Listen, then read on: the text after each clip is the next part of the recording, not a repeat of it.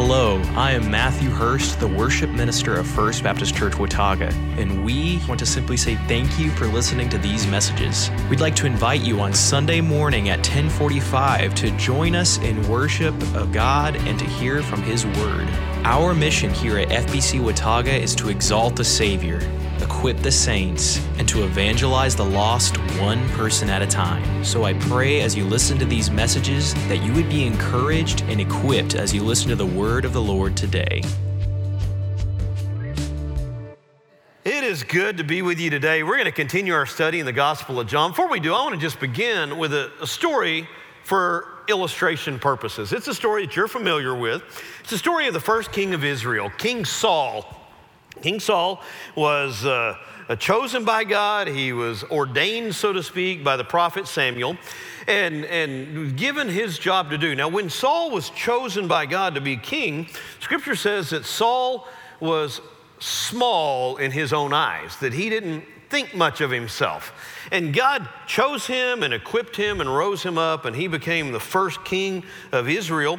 And then God gave him a particular assignment. There was a group of, of uh, people, the Amalekites, who had been a uh, uh, a terror on in Israel's side, so to speak. And God gave Saul an assignment through Samuel. He said, I want you to go to the Amalekites and completely destroy them. You can't, don't, don't take any plunder, don't loot. You got to leave everything behind destroy everything, kill the king, destroy the people, and, and uh, come back. And so Saul goes out and does most of what God called him to do, but Saul decided he had a better idea. And so God speaks to Samuel the prophet while Saul is still out taking care of this and tells Samuel, hey, Saul didn't do what he was supposed to do. He, he didn't kill the king. He's bringing the king back basically as a trophy. And, and he didn't, they've taken a whole bunch of loot. They've taken a lot of sheep and oxen and some of the better stuff of the Amalekites. And so Samuel gets up and meets Saul on the road back. And Saul is greeting him and he's all, you know, excited. And he goes, Yeah, I did what the Lord told me to do. And Samuel said, No, you didn't. Oh, yeah, I did. I went out and, and, and I destroyed the Amalekites. And, and I love Samuel's response. He says, Well, what is this sound of cows mooing and sheep baying in the background that I hear? And, and Saul says, Oh, well, you know, I, I did what I was supposed to do, but some of the people, they, they, they decided to keep some of the better things to bring back.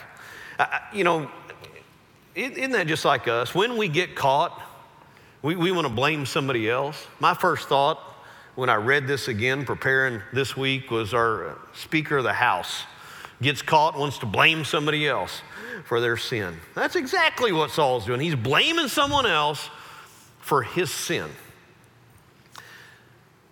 And so Samuel looks at him and he says, You remember when you were small in your eyes and God made you something? Haven't, basically, this is my translation here. Saul, you've got a little bit too big for your britches. You think you know better than God what's right. And so he's done with you. You're no longer going to be king. In fact, the very this is in the story's in 1 Samuel 15. 1 Samuel 16, Samuel goes and finds David and anoints him as the next king. Samuel said this to Saul. and This is his reasoning. He says, Does the Lord not take pleasure or, or does the Lord take pleasure in burnt offerings and sacrifices as much as in obeying the Lord? Look, to obey is better than sacrifice. To pay attention is better than the fat of rams. We, we tend to think that God desires, needs, wants our sacrifices. The sacrificial system was there to point to our, our sin help us understand our sin and point to our cleansing. What God desires is obedience, not sacrifice. God doesn't want you to come up with a way that you're going to reach up to Him. God's desire is for you to hear Him and respond obediently to Him. I believe that this gives us the best understanding of what's going on when we get to John chapter 2, verses 13 through 25. So if you would turn with me there. This is a, also a familiar story to you. This is the story of Jesus cleansing the temple. And I, the, when I, we discussed this passage this week, I started the staff meeting by reading this text and then asking the staff, how, how have you seen this passage abused or misquoted in recent days? And there was a whole list of things because this is a passage that gets abused and, and misused for our own purposes. Essentially, uh, we, we've actually even heard on TV recently this passage being used as an excuse for busting store windows and looting. You know, it wasn't beyond Jesus to flip over tables and go, you know, turn things upside down and tear stuff up. Well, unless you're the Son of God, whose temple is being desecrated, you don't, you cannot have this kind of righteous anger. You remember that Jesus is God. John's making that point. He is God who has stepped down in the flesh to walk among us. He is God. And the house of God, the temple, has historically represented the presence of God, and it is that temple that is being abused and misused for their purposes. Read with me the text. The scripture says in John chapter 2, beginning in verse 13, the Jewish Passover was near, so Jesus went up to Jerusalem. In the temple, he found people selling oxen, sheep, and doves, and he also found money changers sitting there. After making a whip out of cords, he drove everyone out of the temple with their sheep and oxen. He also poured out the money changers' coins and overturned the tables. He told those who were selling doves, Get these things out of here. Stop turning my father's house into a marketplace. And his disciples remembered that it is written, Zeal for your house will consume me. So the Jews replied to him, What sign will you show us for doing these things? Jesus answered, Destroy this temple and I'll raise it up in three days. Therefore, the Jews said, This temple took 46 years to build, and you'll raise it up in three days? But he was speaking about the temple of his body. So when he was raised from the dead, his disciples remembered that he had said this, and they believed the scripture and the statement that Jesus had made. While he was in Jerusalem during the Passover festival, many believed in his name when they saw the signs he was doing. Jesus, however, would not entrust himself to them since he knew them all and because he did not need anyone to testify about man, for he himself knew what was in man. Now, this passage uh, kind of breaks down and gives us three different scenes or uh, uh, like Act 1, Act 2, Act 3. The first one is Jesus coming into the temple and cleansing of the temple. The second one is his uh, prediction of the resurrection, his foretelling of the resurrection. And then the third one is John's commentary on what he just saw, and, and later on, writing from a time after Jesus had died and rose again, him reflecting back on that. And so I want us to look at this, this first phrase, this temple cleansing. What is it that aggravated Jesus so much? What is it that made him so angry? So I, I think that more than anything else, what we see in the New Testament is Jesus is intolerant of those who use his name, his father's name, or his house for their own selfish and evil purposes. Jesus could, could deal with the woman caught in adultery. He could deal with the, the woman at the well who had five previous husbands and was living with a man who was not her husband. He could work with those people. The people that Jesus was intolerant of was those who were the religious people who were getting rich and wealthy and powerful off of his name and off his father's name, whose heart was not right who had lost perspective, who were going through the motions of religion and sacrifice and doing all of the, the, the checking all their boxes and doing all the little things that made them look good, but inside their heart they were dead. Now remember, this passage, when John included this story at this point for a purpose, I don't want to get deep into this, but the Gospel of John was not written chronologically like the Gospel of Luke. John's intention was not to give us a day by day account. John's specifically has a thesis, and he's writing to prove that thesis that, that Jesus is the Son of God, that in Christ we have life. Thus, the title of our, uh, uh of our series, Life in Jesus' Name. And so, pay attention to where he places this. The story that was immediately before this was when Jesus turned water into wine. He took those, those large ceremonial cleansing pots and filled them with wine, which in the long run is going to give us a picture of the cleansing blood of Christ that'll be poured out for our sins. He immediately followed this story with the story of Nicodemus, one of these Pharisees, one of these religious leaders who at least was beginning to have his, his heart open and he was beginning to pursue and ask questions. And he had at least a soft heart to be receptive to what God had. But right now, he's dealing with those people who are just the opposite. These are people who are, are getting wealthy and powerful off of the temple, off of the name of Christ. William Barclay, in his commentary written a few decades ago, said that when the Roman uh, government, when the Roman general came in with his army and destroyed the temple, they removed over what would have been in that day, which Barclay wrote his commentary about four or five decades ago, would have been the equivalent of $10 million that they took out of the temple. That, that's the kind of money that was being made by these high priests. By, by, these religious people on the backs of the poor, on the backs of those who were coming to worship and surrender their, eh, to, to, to bring their worship and, and, and make these sacrifices to God. But there's four things in particular that we see here. The first one is this Jesus hated, that's a strong word. Uh, people who used religion for personal gain. And that's the quote that I gave you a little while ago. These people were required, any, any Jewish man 19 years or older was required to pay a temple tax every year. And so, as they would come to the temple to pay this temple tax, they were not allowed to pay that temple tax in any other currency except for the official Jewish currency. Well, that currency was not held anywhere outside the temple, and so they all had Roman coins that they would have to bring.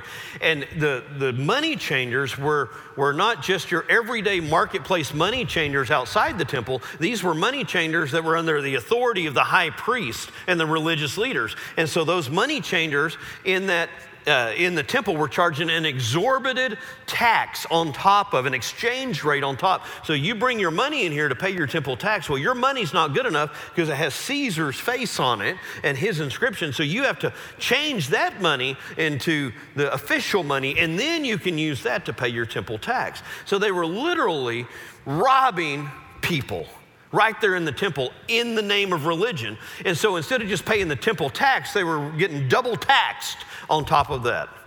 In, addition to that, the, these money change or the, the, the, the animals that were being sold, uh, there was a racket going on essentially that you could only use those animals who had been verified by the priest as holy, unblemished animals. And you might walk 50 miles bringing your perfect, unblemished lamb, but you can imagine that by the time you got there, the priest could find a blemish on your lamb. And so then you would have to buy with temple money an unblemished lamb that had been raised by the priest. And the same went with oxen and the dove. And so what you had going on in this, in the, in, within the walls of the temple, the court of the Gentiles, you had a whole marketplace that was under the, the distributive authority, the racket of the high priest. And so it was, it was all about power and money and not about worship. Jesus hated that, and he still hates it today. I believe today you still see religion being used for power and money. And it's an affront to God. God cares more about your heart being in the right place, about you surrendering your heart completely over to Him than He does about your sacrifice. See, the, the priest could make this argument well, we're given our sacrifice. We, we're, we're doing what the rules tell us to do. We're sacrificing our lambs, we're sacrificing our oxen, we're, we're, we're following all of the rules, we're checking all of our boxes. And God says, I don't care if you're checking all of your boxes or not. What you're doing to hurt these people, what you're doing to hurt my people, is sin. See, Amos had something to say about this long before. Back in Amos chapter 5, in fact, there's several sections in Amos that deal with this. In Amos chapter 5, uh, just a portion of this says, Therefore, you trample the poor and exact a grain tax from him.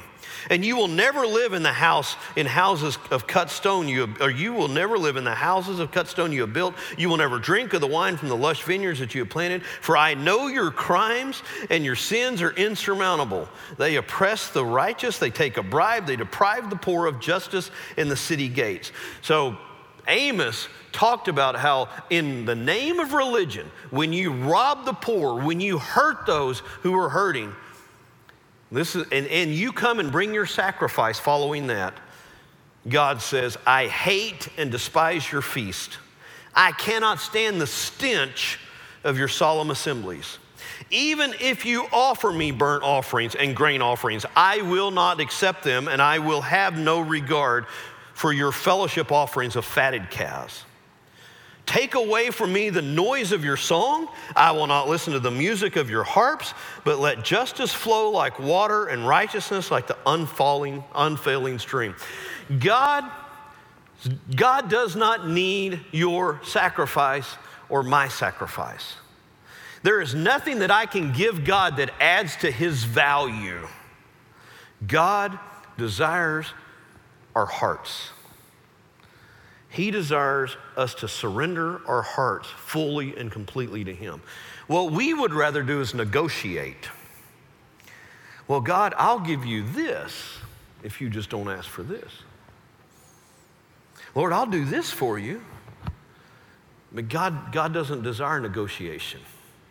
God desires a heart surrendered fully to Him. The priest wanted to make sacrifices while they were doing everything else. It's akin to the idea that you can go out and live however you want to and go to confession and confess it and it's all absolved and it's over. That's not what God desires. That's fake, false religion. That is not a relationship with a living God whom you have surrendered your heart and life to. And God will reject that in fact, he says he hates that. And when you come to bring your sacrifice and you come to bring your worship and lift up your voice to him, if you come with that covering up your own sin and not, not surrendering to him, he will not even hear your song. He'll reject it outright. God desires surrender, not sacrifice. Jesus was upset because they were cheating the poor. We've just seen that. They were, they were filling the coffers of the temple.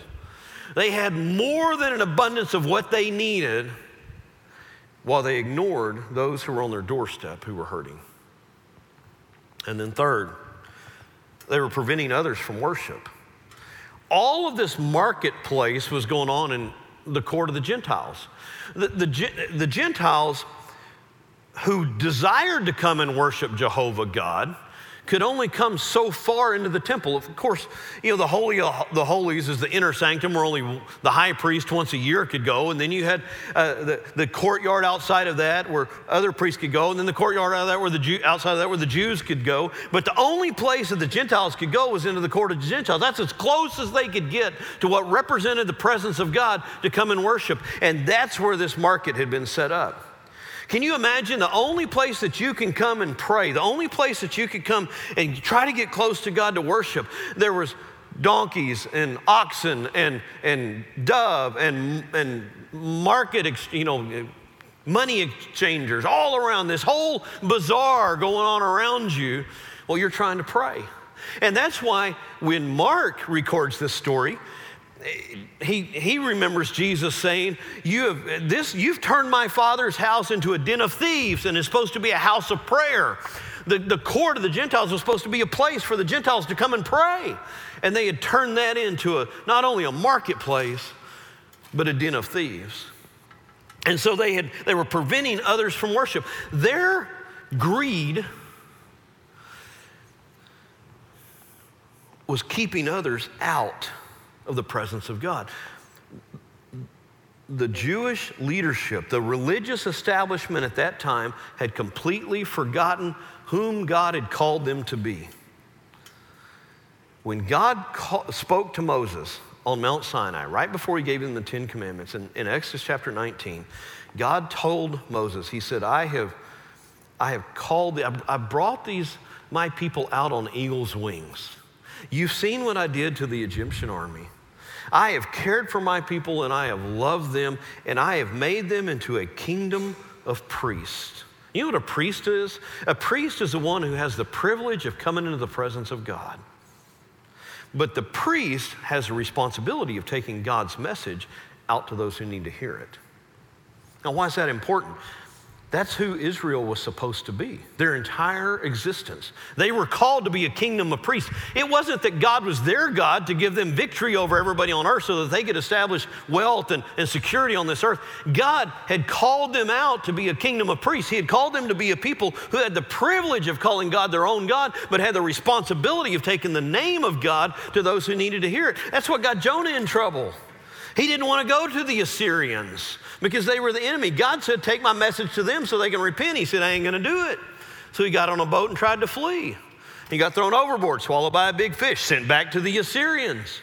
So he finally, reluctantly, walks through the streets saying, Y'all better repent, or, you know, you tell he didn't have a lot of enthusiasm. Y'all better repent, or God's going to strike you dead. They repented. And then he was mad that they repented. God said, Go to the people that you don't like, go to your enemy, go to those who don't look like you, and tell them about me so that they can repent and they can, they can have life. And Israel didn't want to do it. They wanted God to be their God, they wanted Jesus to be their king and their Messiah for their own purposes. And they, their desire was to gain wealth off of the backs. And, and, and it is so that's what makes us so sick, I believe, in Jesus' eyes. Right there in the only place that the Gentiles could come and worship, those who the Jews were supposed to be telling about their great God weren't even able to come and worship because he, they had this whole marketplace, this whole bazaar going on there. If what we're doing as the people of Jesus Christ, if what we're doing as the temple of his Holy Spirit now, his dwelling place, prevents others from coming to Christ, it'll sicken him. That's enough for the first point. I better get to the second one. So you get to the next scene, and they, the, the Jewish leadership recognized that this was a messianic act. What I mean by that is they recognized that by coming in and cleansing the temple, Jesus was exercising what will be the authority of the coming Messiah. He came in and he's flipping tables over and he's driving them out. There's nobody that can do that. This is God's house. We're the priests, we're in charge. There's only one who could do that, and that would be the Messiah himself. And so they, that's why they asked this question What sign are you going to give us for doing these things? What's your sign? How are we going to know that you're the Messiah? How are we going to know that you have the authority to come into this house, into this temple, and start flipping over? Isn't it amazing already that the Jews didn't? I mean, one Jesus, a bunch of uh, Jewish leaders, they didn't kick him out. Jesus was able to by himself go in and under his authority cleanse out the marketplace drive them all out on his own without being attacked himself. It's amazing because you see these other times where, where Jesus sneaks out through the crowd to keep from getting stoned. At this point, he, he, he exuded such authority that they didn't even know what to do. So all they could do was ask him, What's the sign? Well, this is the sign destroy this temple, and I'll raise it up in three days.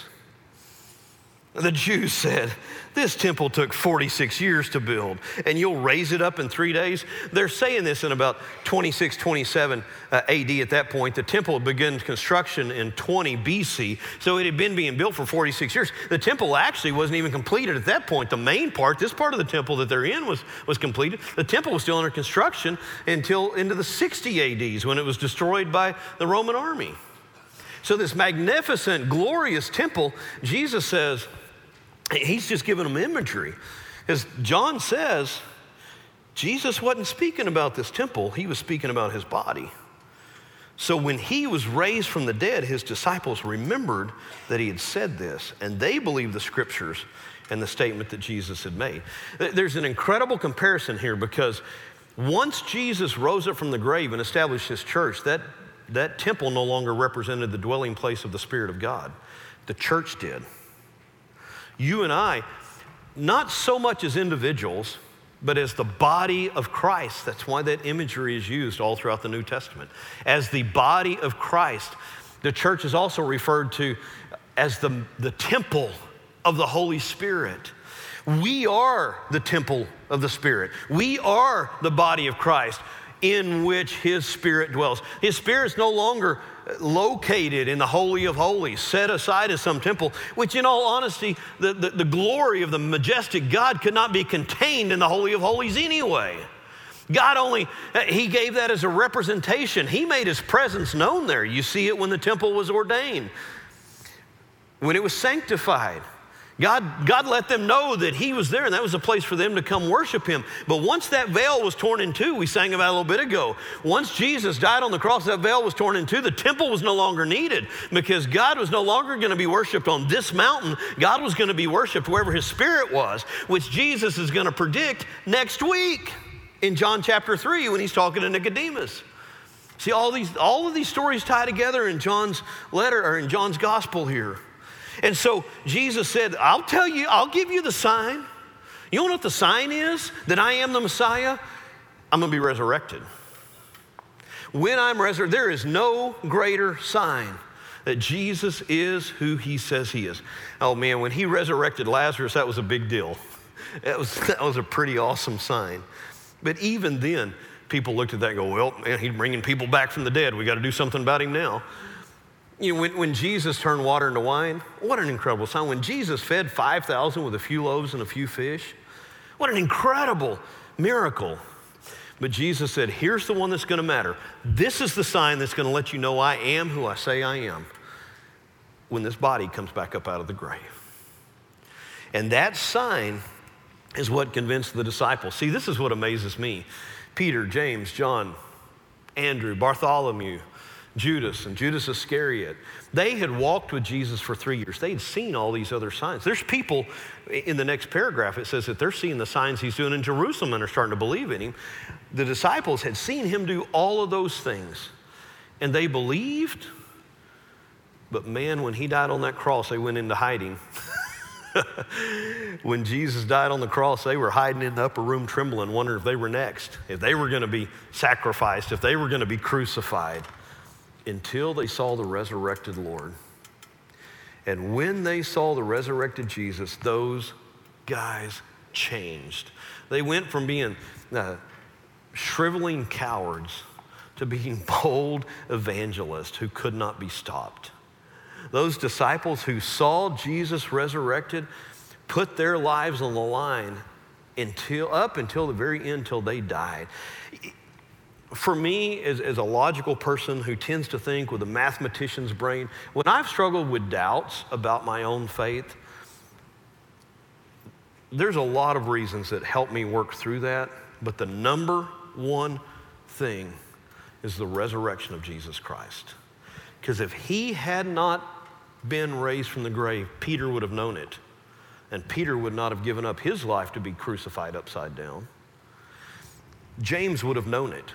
If it was fake, if Jesus had not been resurrected, James would have known it. He would not have let his head be chopped off. See, if, it, if, if, if Jesus had not been resurrected, Paul would not have seen him on the road to Damascus, right?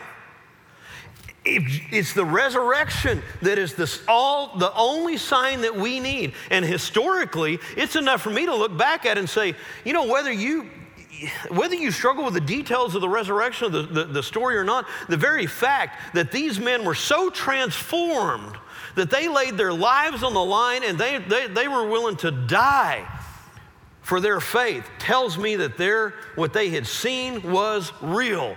They all witnessed Jesus die on that cross. They saw him get put in that grave and they saw his resurrected body. That is the sign that Jesus is who he says he is, that he is God. And that's enough for me. The fact that Jesus rose from again from the grave gives me hope. helps me know that there's a future, lets me know that I'll see my daughter who passed away 15 years ago again. The fact that Jesus came up out of the grave is all I need. So Jesus says, You want a sign that I have the authority to cleanse this place out? You want a sign? That lets you see that this temple is, is no longer going to even be necessary. I'm going to come up out of the grave. This temple is going to be destroyed and resurrected three days later. And not, people didn't understand that. The disciples didn't understand that. Certainly the Jewish leaders didn't understand that. But those disciples remembered it. They looked back on this and they, they remembered what he said and they went, wow, that's cool. And I'm sure that's part of what helped them. They, after Jesus rose again, they remembered. You know, if, if I was going to do what some of those guys did, suffer some of the fates that they suffered, I would have had to been absolutely, completely convinced that Jesus was who he said he was. The resurrection is what did it. The resurrection was the sign that made all the difference in the world. Now, there's, there's others out there who are starting to believe in him. And remember, John, once again, John is not recording every event. John is not even trying to record things necessarily chronologically. I, I, believe that, that the temple cleansing that we read here actually took place much later in Jesus' life, and John put it here for a very particular purpose, for a reason, as he wrote the Gospel of John, okay? And he put it in between the, the, the first sign of, the, of the, the turning water into wine and his discussion with Nicodemus for a reason. There's purpose behind John's inclusion of this story right here. But people were believing Jesus was who he said he was because of signs. So we only have one recorded at this point. We only have the, the turning water into wine. But Jesus was doing things out in the streets of Jerusalem that people were seeing, and they were starting to believe him. But not everyone who believes is going to become a disciple of Jesus Christ.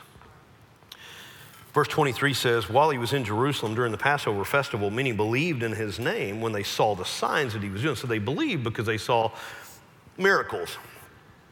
Jesus, however, would not entrust himself to them since he knew them well.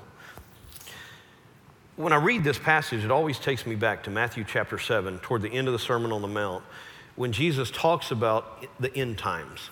And he says these words He said, Not everyone who says to me, Lord, Lord, will enter the kingdom of heaven but only the one who does the will of my Father in heaven. On that day, many will say to me, Lord, Lord, did we not prophesy in your name, drive out demons in your name, and do many miracles in your name? And then I will announce to them, I never knew you. Depart from me, you lawbreakers. So there's a lot of people who believe in the name of Jesus. There's a lot of people who believe Jesus is who he says he is but they're still not willing to surrender their hearts to Christ. What I find as a pastor when I, when I work with people like that, they'll, it, it, it, it truly is just that it's an issue of surrender. They want to negotiate with God. They want to do good deeds so that they can measure up. You know, I'm a good person, and if I do these good things, certainly God's going to like me and He's going to let me into heaven, right? You remember what we said about Saul earlier? God desires obedience more than sacrifice. God's not looking for your sacrifice. He doesn't need you to bring an unblemished lamb. The, the real Lamb of God already died and shed his blood for you. There's no longer need for sacrifices. What God's looking for is obedience. His desire, in fact, the sacrificial system it, it, as a whole, in total, is no longer needed. It's no longer in existence. Once Jesus died on the cross and shed his blood for us and rose again, there's no longer need for, for any sacrifices. God doesn't need anything that I can bring to him. I was privileged uh, this weekend for the last couple days to, to go out to the, the lease where I hunt and and to sit there and, and to watch the sunrise and to reflect on the fact that if you were to, to take a satellite view of just the ranch that I'm hunting on, you take that satellite view with me out there, you would never be able to see me. I'd, I'd be a speck. I mean, a, like a pin point on that satellite map of just that ranch. And if you expand that satellite out to Throckmorton County, or you expand that satellite out to Texas, you would never be able to see that, that prick of that pin that would represent me on that map. And you expand that out to the earth. And, and, and the earth becomes an orb, and you, you can't find the borders of Texas on it.